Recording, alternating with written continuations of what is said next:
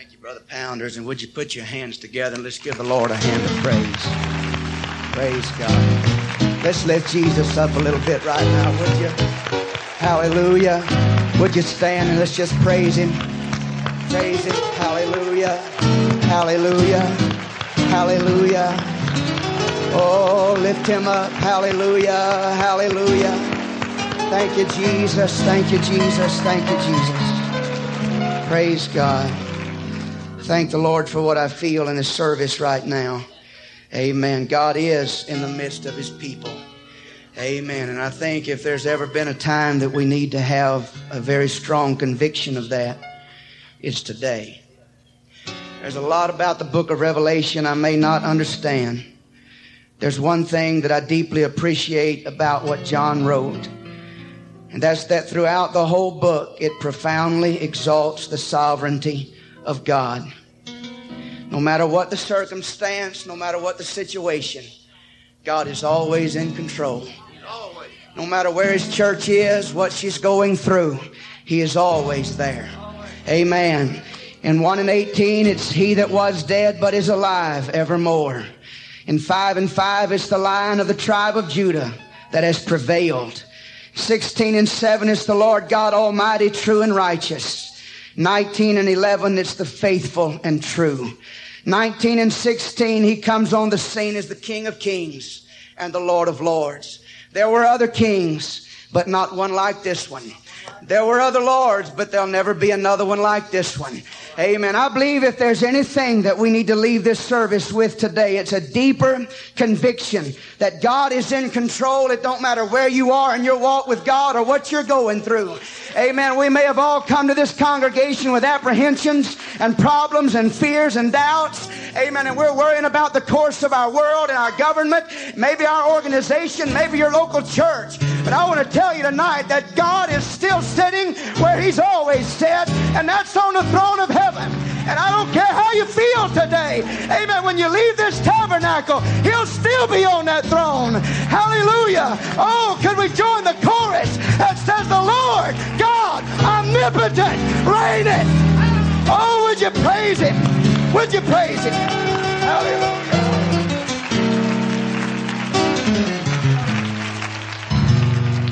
Praise the Lord. The book of Psalms, chapter 142. Amen. I appreciate our great district and I thank God for this state and every church, every minister in our fellowship. This district's given me so much. It's the place I received the Holy Ghost. It gave me a tremendous pastor, local church to be reared in. Next to the gift of the Holy Ghost, I guess the next precious gift it gave me was a beautiful wife. And I certainly am a debtor to this district. And I love it, every part of it, every person in it. Amen. I want God to bless it richly. Can you say amen? Psalm 142, seventh verse begins, Bring my soul out of prison that I may praise thy name. Would you read that with me? Bring my soul out of prison that I may praise thy name. Amen. I want to talk to us today. I don't know if, if I can really capture the essence of what I want to talk about in just a simple title. But I want to talk about how our emotions can imprison our spirit when God doesn't meet our expectations. Amen. And I believe there are so many people here today that may be wrestling with your emotions, unable to praise God like you would like to, because God may not have come through for you in a certain thing. But I still want you to know He loves you and He is on the throne today, and we need to praise Him. Regardless of how you feel, we need to praise Him. Would you do that right now? Hallelujah. Oh, God, in Jesus' name, minister today. Let your spirit prevail.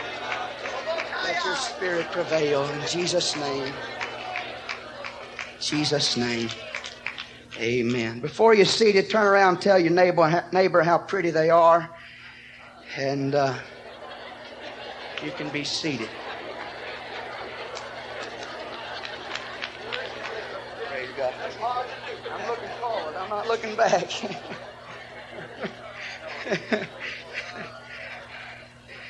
Amen trying not to turn around and look, they got to talking about all these fat and old people. And uh, I certainly don't have anything that identifies me with them. Amen. Let everyone say, Praise the Lord. I think for us to relate to the sentiments expressed by David in this passage of Scripture, I think it's very important that we first understand a person does not have to be incarcerated by walls of stone or bars of iron to be a prisoner. To be bound, you do not have to have physical restraints. It's possible for an individual to feel restrained, inhibited, controlled, or bound by forces that are neither physical or visible, but yet are very real. They're very powerful and at times very painful. The apostle Paul closes his first epistle to the Thessalonians by saying, and the very God of peace sanctify you wholly. W-H-O-L-L-Y. And he speaks of what he means by that term. He said, I pray God your whole spirit, soul, and body be preserved blameless unto the coming of our Lord Jesus Christ. Paul focuses our attention on the fact that a man is more than just a physical being. It's more than muscle and bone that, that makes you what you are. It's more than the fact that you have a soul. There is a part of you that is emotional. Amen. It is emotional. Emotions are as much a natural part of our human composition as are our limbs or our organs our eyes, our ears, or any other part that functions in this body, God equipped us with emotions just as much as He did any other part of the human anatomy. Amen. God created us this way to be able to feel and to respond with feelings to any situation. And then God stepped back and said, it is good. Amen. There's nothing wrong with emotions. Amen. The Bible certainly is not silent regarding this subject. The apostle Paul wrote to the Ephesians, be ye angry and sin not. He makes a distinction between emotion and sin. To feel emotion is not a sin. Amen. To experience anger in itself is not a sin. Jesus himself experienced emotion when he cleansed the temple. Amen. Yet Peter said he did no sin. Amen. To feel emotion is one thing. Amen. But to allow an emotion to become so deeply entrenched into your spirit that it controls you, that it commands you, that it enslaves you, amen, that it embitters you, that it impairs your sense of reason and silences the voice of conscience. This is a sin. To know to do good and not do it, regardless of how you feel, is sin. I've seen husbands and wives that became so emotionally entangled in their emotions over a disagreement, they could no longer communicate. They could no longer show affection because their emotions had their spirits all tied in knots. I've seen dear saints of God become so emotionally tied to an opinion they would be willing to split a church rather than humble themselves in repentance. I've seen ministers, and I thank God for our fellowship, but I have seen men become so emotionally attached to resolutions at conference time that they could never enter into a service during conference and leave that meeting blessed of God because of their emotions. Emotions are not wrong or sinful unless you allow them to control you. I think that we as human beings struggle with the tendency of becoming too absorbed in our emotions. Amen. Emotions that, if allowed, will control us. Emotions, if allowed, will hinder our faith in the sovereignty of God. Amen. At critical junctures in our life. Emotions which are powerful enough to so overwhelm the human spirit that it seems trapped and unable to escape the gravity of the experience through which it is passing and find the strength and renewal it so desperately needs by praising and worshiping its creator. Amen. I'm here to tell you today we need a fresh understanding. We need a fresh revelation of how important it is to continuously praise and worship our God. Oh, would you clap your hands and love Him? Hallelujah. Oh, praise His name. I believe it's the devil's business, as with Job, to create adversity for a child of God and in the process make the situation appear so hopeless that they abandon themselves to their emotions and sit down and grieve and worry and pout and become so absorbed in the emotion of the experience that they cannot find their way to God through worship and praise. It's a tactic of the devil to cut us off from the joy of the Lord where we get our strength. Amen. I said it's a tactic of the devil to cut us off from the joy of the Lord. Amen. From which comes our strength. Amen. We need praise and we need worship. Amen. We need to keep the fire burning in the old tabernacle and let God reign and rule. Amen. Even when you're down and out, even when you're discouraged, even when you feel alone, He's worthy. He's worthy.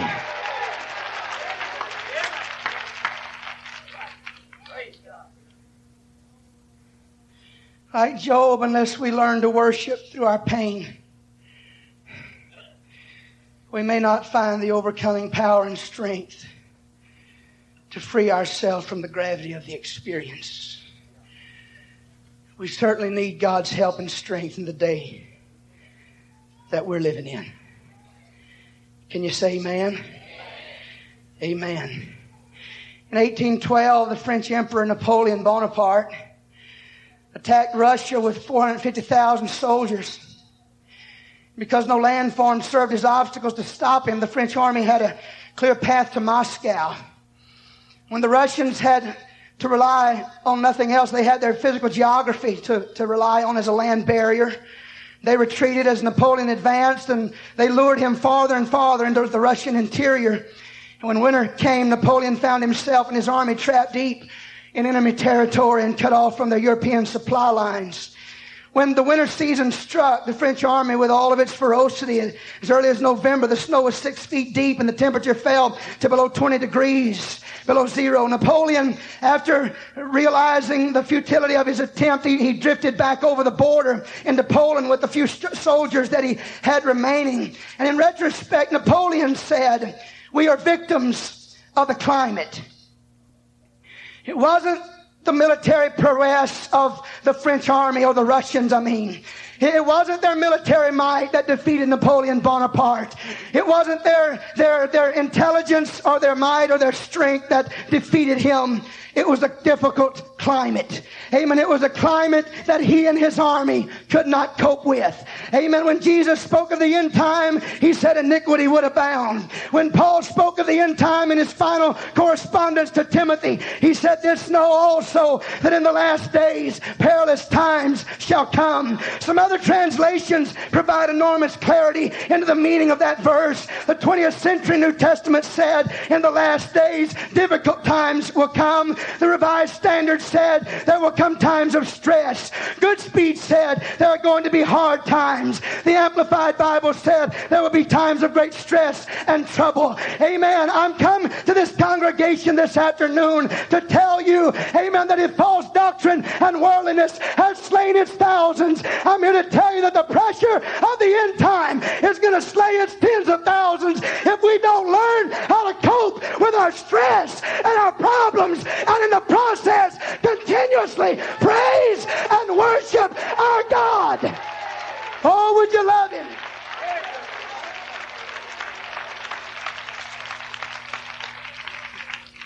When things are not going as you had planned, when things aren't going as you had expected, when life takes a turn for the worse, the only thing that will keep you close to God sometimes is the ability to stand, and even in the absence of understanding why, still be able to worship Him and praise Him and realize down deep in your heart that my little world may be in a mess, but He's got His big world in His hands and everything's going to be all right. Oh, would you praise Him right now? Hallelujah.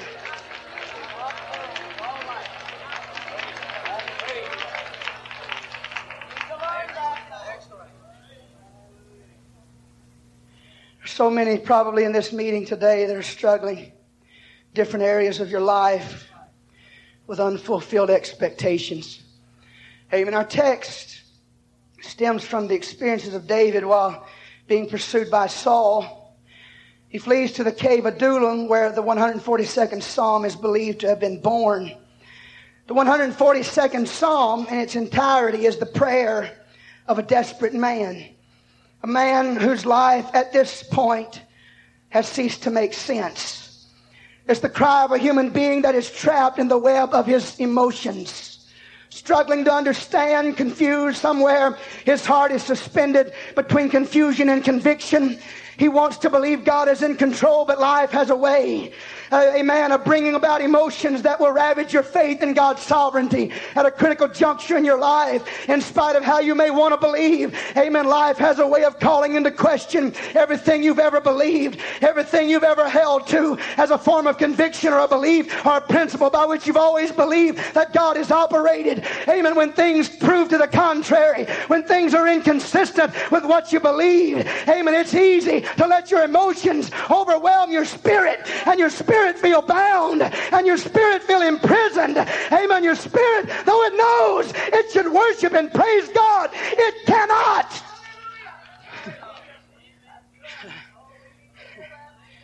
David prays that God would free him from a certain prison.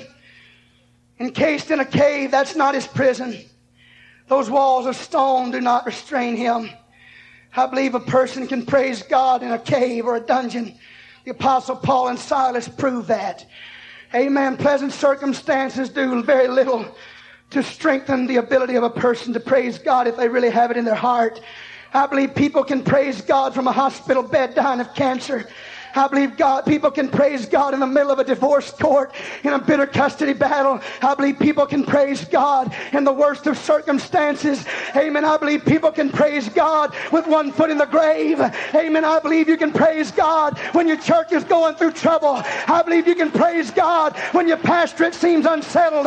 Amen. I believe you can praise God when it don't seem like revival's coming. I still believe we should praise Him. Amen. We've got to understand this principle. If the devil devil cuts us off from praise and worship, he deprives us of the joy of the Lord that gives us strength. Oh, would you praise him? Would you love him? Would you love him? Hallelujah.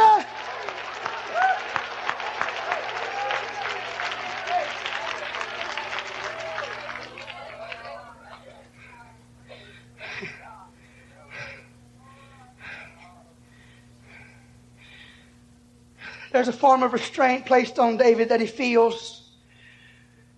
And that restraint deprives him of the liberty to praise God. David is not a novice when it comes to the subject of praising God. Most of what we know about praising God through expressions, we've learned from his writing. He's not a novice. He knows how. He's not ignorant of the methods. He knows how. He could clap his hands if he did not have this feeling to contend with. He could lift his hands freely if he did not have these feelings to contend with. He, he's not shackled that his feet can't dance. You see, the David praise transcends the need for just expression. It's got to be something issuing from a heart that's thankful, a heart that sees the hand of God at work a heart that can see through the cloud, and even though heaven seems brass, somehow that heart has got to be convinced that God is in control of my life. And at this point in David's life, that confidence is eroding away. At this point in his life, it would seem that he's struggling with emotions that are calling into question his faith in God's sovereignty. Amen. He wants to believe God is in control. He needs to believe God is in control. Amen. But yet his emotions, amen, take control of his mind. Amen. And he's confused. His emotions take control of his spirit and he cannot command his will. Amen. There's something in this text I believe we've got to understand today as we near the coming of the Lord. Our pressures will increase. Our disappointments will increase. Amen. I believe in end time revival. But I also believe that we can go through tribulation at the same time. Not the great tribulation, but tribulation. The same God that said, I'll pour out my spirit said, In the world you shall have tribulation. We can't divorce ourselves from it. It's a part of our lifestyle. We must learn to cope with it. Would you praise him? oh, God.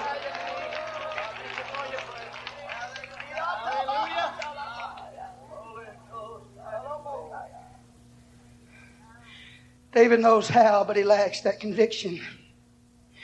God is in control. There was a time he had that feeling. Back when he was a young shepherd boy, he could relate to the feelings of security, knowing that the Lord is my shepherd.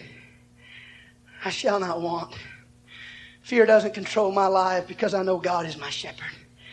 He watches over me. You know, it's easy to praise God when you've got that kind of confidence. Oh, isn't it easy? Times when he faced the lion and the bear, time the time when he knew that the stone that fell Goliath wasn't as much a part of his skill as it was an act of God's providence in his life. He knew that God was in control. It's so easy to praise God when that conviction is strong. Praise God. Could the congregation say, Praise the Lord? Praise seems to come spontaneously when the human spirit is so confident in God's sovereignty and the fact that God is there and God's hand is in control of what you're going through. But it's when there is the absence of that confidence that it makes it so difficult for the, for the heart to feel thankful, for the heart to relate to a God that would allow it to feel pain, for a heart to relate to a God that said He loves you and yet He lets you walk alone. Amen. For a heart to respond to a God that said, I'll go with you all the way and yet that you feel so lonely and so forsaken and so betrayed. Amen. When things aren't going the way we had planned. Amen. Praise becomes so difficult. But I want to preach to us today. It's still essential. Even though it's difficult, it's essential to your spiritual survival.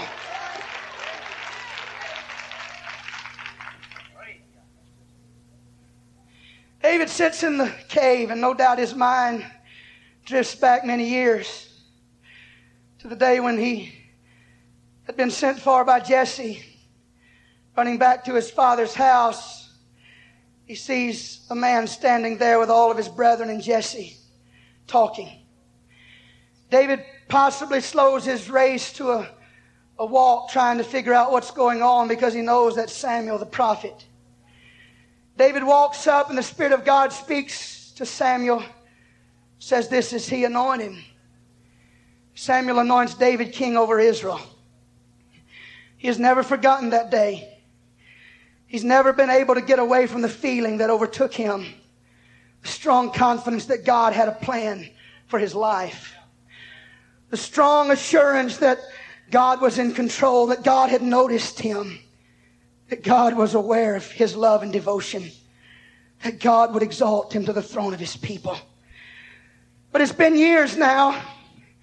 David's never stopped dreaming about it. He's lived for it every day since. He's hoped and he's dreamed, he's longed for the day when God would elevate him to that throne. But today he stands in a cave confused because he doesn't understand why God hasn't done it yet. Have you ever gone through your life with expectations that you just knew God was going to meet? Has there ever been a time in your life when you felt like God was unquestionably in control, only for another period of time to lapse and all of those feelings become unsettled? Your heart feels so shattered. If you've ever been there, then you can crawl into our text today and you can relate to what David is saying. Because this is a man that is struggling in his heart because he's built his whole life on expectations made that God, on, on a promise that God made him, I will exalt you to the throne of your people. Amen. And yet life has taught David a lesson. Amen. Maybe, maybe God is going to do it, but I don't understand why he hasn't done it yet. Amen. I, I know God could change the circumstances in my life, and I just don't understand why he hasn't. Amen. I want to tell you some of the greatest trauma you'll ever go through as a Christian is the shock of being sick when the Bible said, I am the Lord Lord thy God that healeth thee. Amen. Going through it with one foot in the grave, it will unsettle you like nothing else. Serve God and build your whole life on a promise that said, if you'll pay your tithing, I'll open the windows of heaven and pour you out a blessing. Oh, we shout about that because there is joy in giving. Have you ever noticed the shift in the way you feel when you lose your job? When they come take your car away, when you get the notice that you've got one more month, are they going to seize your home? All of that joy is overtaken by your emotions, feelings that captivate you. You walk in the church and you don't feel like you used to. You used to would get in the prayer rooms and pray with the best of them, but you don't feel like praying anymore. You used to get in the service and you used to worship and praise God with the best of them. But you don't do that anymore. Amen. Amen. Dr. James Dobson, in, in, his recent book, said there's no greater distress in human experience than to build one's entire way of life on a certain theological understanding and then have it collapse at a time of unusual stress and strain. Amen. To walk through life believing, amen, that God answers prayer. And then, like Paul, to have a thorn in your life and God won't talk to you. God won't explain why. God won't tell you why it's there. He'll just tell you, live with it, bear with it, cope with it.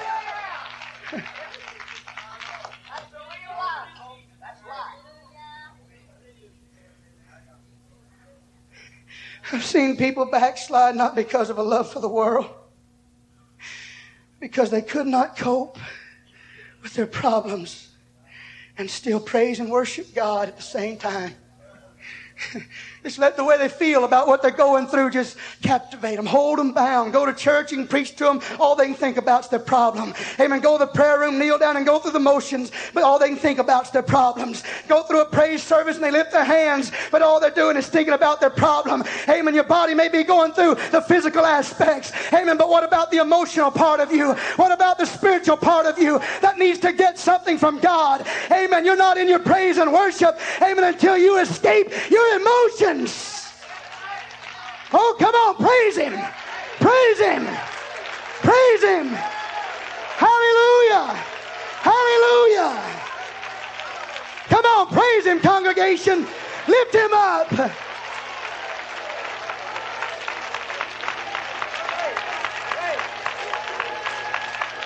Hallelujah. I believe the Lord Jesus wants to minister this afternoon. Amen. I believe He wants to talk to hearts and lift your spirit out of your emotion. Amen. God wants to bless you and renew your strength. Praise Him.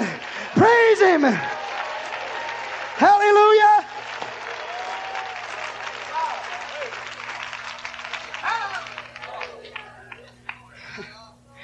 Every preacher here tonight knows what it feels like to be so bound by church problems that you can't preach effectively, you can't lead effectively because of your emotions. Oh, emotions become such a prison. They box you in. They're like a web of a spider. The more you fight them at times, it seems the more entangled you become. Oh, I believe God, in an act of His sovereign grace, would like to reach down His hand today and set us free from those things that inhibit us and deprive us of those deep refreshings of His presence. And, oh, I believe there are people here today. Amen. You're going through something. Amen. You're suffering. You're in pain. Amen. You're not held by chains and fetters. Amen. Nobody's holding you back. Amen. But your emotions, your emotions. Amen. I'm telling you today. Amen. They'll bind you. They'll imprison you. They'll rob you of the glory and the power of God. Oh, praise the Lord. Praise the Lord.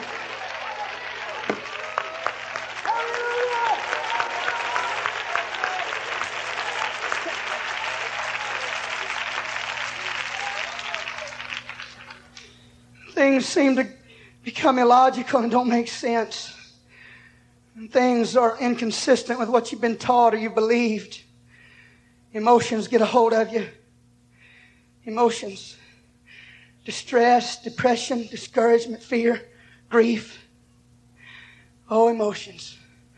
I wonder what kind of a revival our church, our districts could experience if saints of God could just learn that problems are a part of life. the only way to get away from problems is to die. Amen. But somehow the only, the only thing that's going to help you, amen, endure your problems is to keep that relationship with God strong through your praise and your worship. Amen. Hallelujah. Come on. Come on. Hallelujah. The devil can box you in with your disappointment and make you sit down have a pity party at church. He's going to rob you of your joy. Hallelujah, Pastor. If the devil can box you in with your church problems and get you discouraged with your pastorate, he'll rob you of revival. Amen. I believe it today. We need to get free of it and praise him and worship him and believe it. He's in control. Come on, praise him. Praise Him. Hallelujah. He called out of a Hallelujah.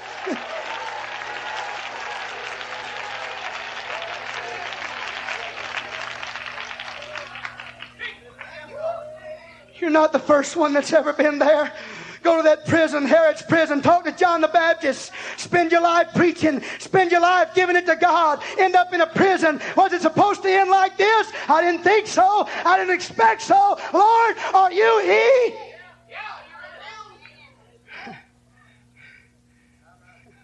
Oh, it's such an unsettling thing when life begins to call into question everything you've ever believed. Mm.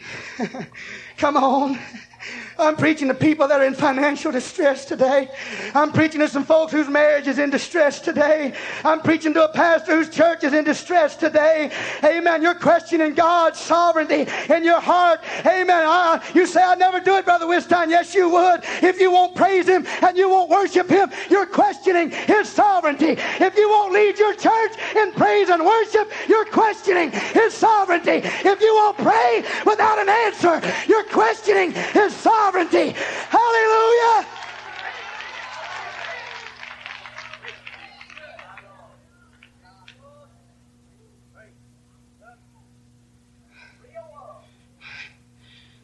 Travel the road to Emmaus. Walk up to those two discouraged men who have become so absorbed in their emotion they can't even be sensitive enough to God to feel Him when He walks up. we shout and sing about resurrection power, and it was inches away from their depression, and they couldn't recognize it. So absorbed in their depression, their discouragement, their disappointment. Oh, we trusted that it had been He we believed in him. All the words that he spoke, now they seem so contrived and untrue. Everything that he taught us, amen, we don't know whether to believe it or not anymore. Amen. Life is that way. Amen. But greater is he that's in you than he that's in the world. If you can keep him on the throne of your heart and keep your feelings subject to him, you can make it. I said you can make it.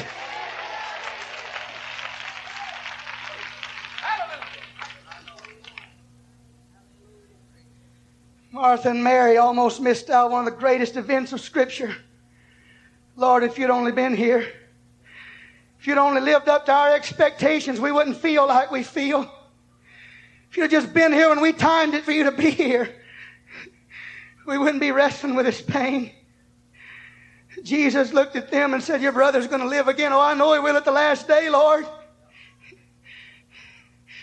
Jesus said, Whosoever liveth and believeth in me shall never die. Believest thou this, Martha? Even in your pain, can you believe me? Even in your sorrow, can you believe me? Even when I didn't live up to your expectations, even when I'm a little late coming through, can you still believe me? Can you still hold on to me? Amen. Martha, I'm telling you, if you don't let your emotions run away with you, you're fixing to see something great. If you don't let your emotions deprive you of it, you're fixing to see something very few eyes will ever see. Martha, get loose from your emotions and you'll see the glory of God.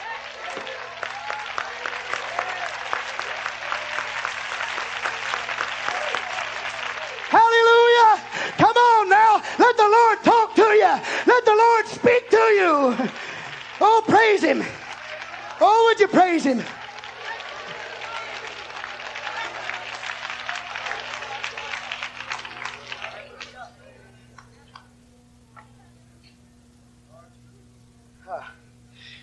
Mm. Hallelujah. Paul said, Now we see through a glass darkly. I think one of the greatest achievements in a Christian's walk is to get mature enough to accept partial understanding. You may never understand the big picture,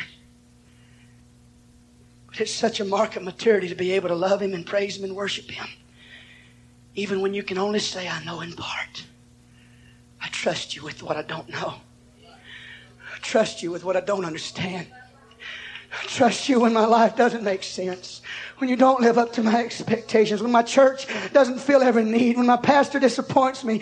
God, I trust you with the prayers you've never answered, with the children you've never saved. I trust you.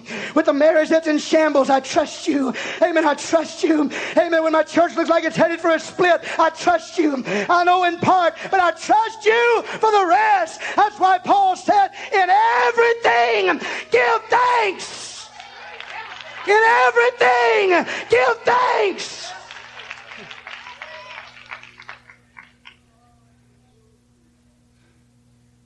We only loved him during the experiences we understood, we'd probably only love him half the time. Maybe that's why Solomon said, Trust in the Lord with all thine heart and lean not unto thine own understanding. There was a poem made popular by Corrie ten Boom years ago that said, My life is but a weaving between my God and me. I do not choose the colors. He worketh steadily Oft times he weaveth sorrow and I in foolish pride forget he sees the upper and I the underside. Not till the loom is silent and the shuttle cease to fly will God unroll the canvas and explain the reason why. The dark threads were as needful in the skillful weaver's hand as the threads of gold and silver in the pattern he has planned. Oh, I only see the underside. It looks like a mass of entangled threads to me. God, I've got to remember you see the top side. And to you, this makes sense. to you, this is all coming together, but to me, it's confusing. oh, would you stand?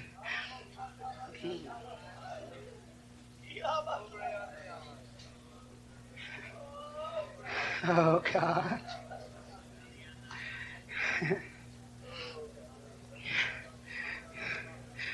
David pled with God for the liberty to praise him in the absence of understanding. God, if you'll just cut me loose from these feelings, I'll praise you. If you'll just release me from the reasoning that says life has to make sense before you're worthy to be praised, I can praise you in the absence of understanding. Oh, we may not understand a lot that we're going through. We may not know why God doesn't heal us, or we may not understand why God doesn't, God doesn't live up to our expectations. But we must go to our grave believing that all things are working together for good to them that love God. We need to go to the grave with faith like the three Hebrew children that told the king, I know God can deliver me, and I expect him to. But if he don't, I'm not bowing. And I'm not giving up this conviction that he's worthy. He's the only wise God. And he's in control of my life. Oh, we need faith like Habakkuk who said, Although the fig tree shall not blossom, neither the fruit be in the vines, the labor of the olive shall fail, and the fields shall yield no meat, the flock shall be cut off from the fold, and there shall be no herd in the stalls. Yet I will rejoice in the Lord. I will joy in the God of my salvation. All things aren't going like I wanted them to, but I'm not going to let it stop me from praising Him. I'm not going to let it stop me from worshiping Him and loving Him and believing He's in control. oh, hallelujah! I feel the Lord today. Lift Him up. Lift Him up.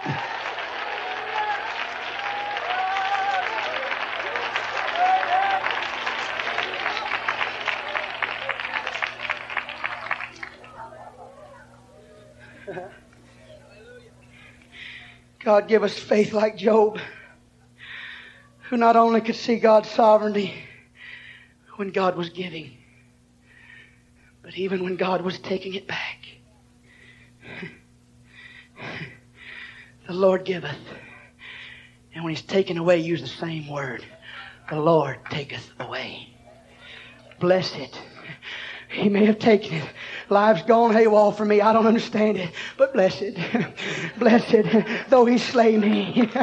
I'm all I've got left, and if he kills me too, I'm going to maintain my integrity. I'm going to trust him. I may not understand what I'm going through. I may not have an answer. I may not have complete understanding. But blessed be the name of the Lord. He still rules, and he still reigns. Would you love him? Would you love him? Oh, would you let the Holy Ghost move right now? Hallelujah. Would you let the Holy Ghost minister to you and lift you up and set you free from those emotions? Oh,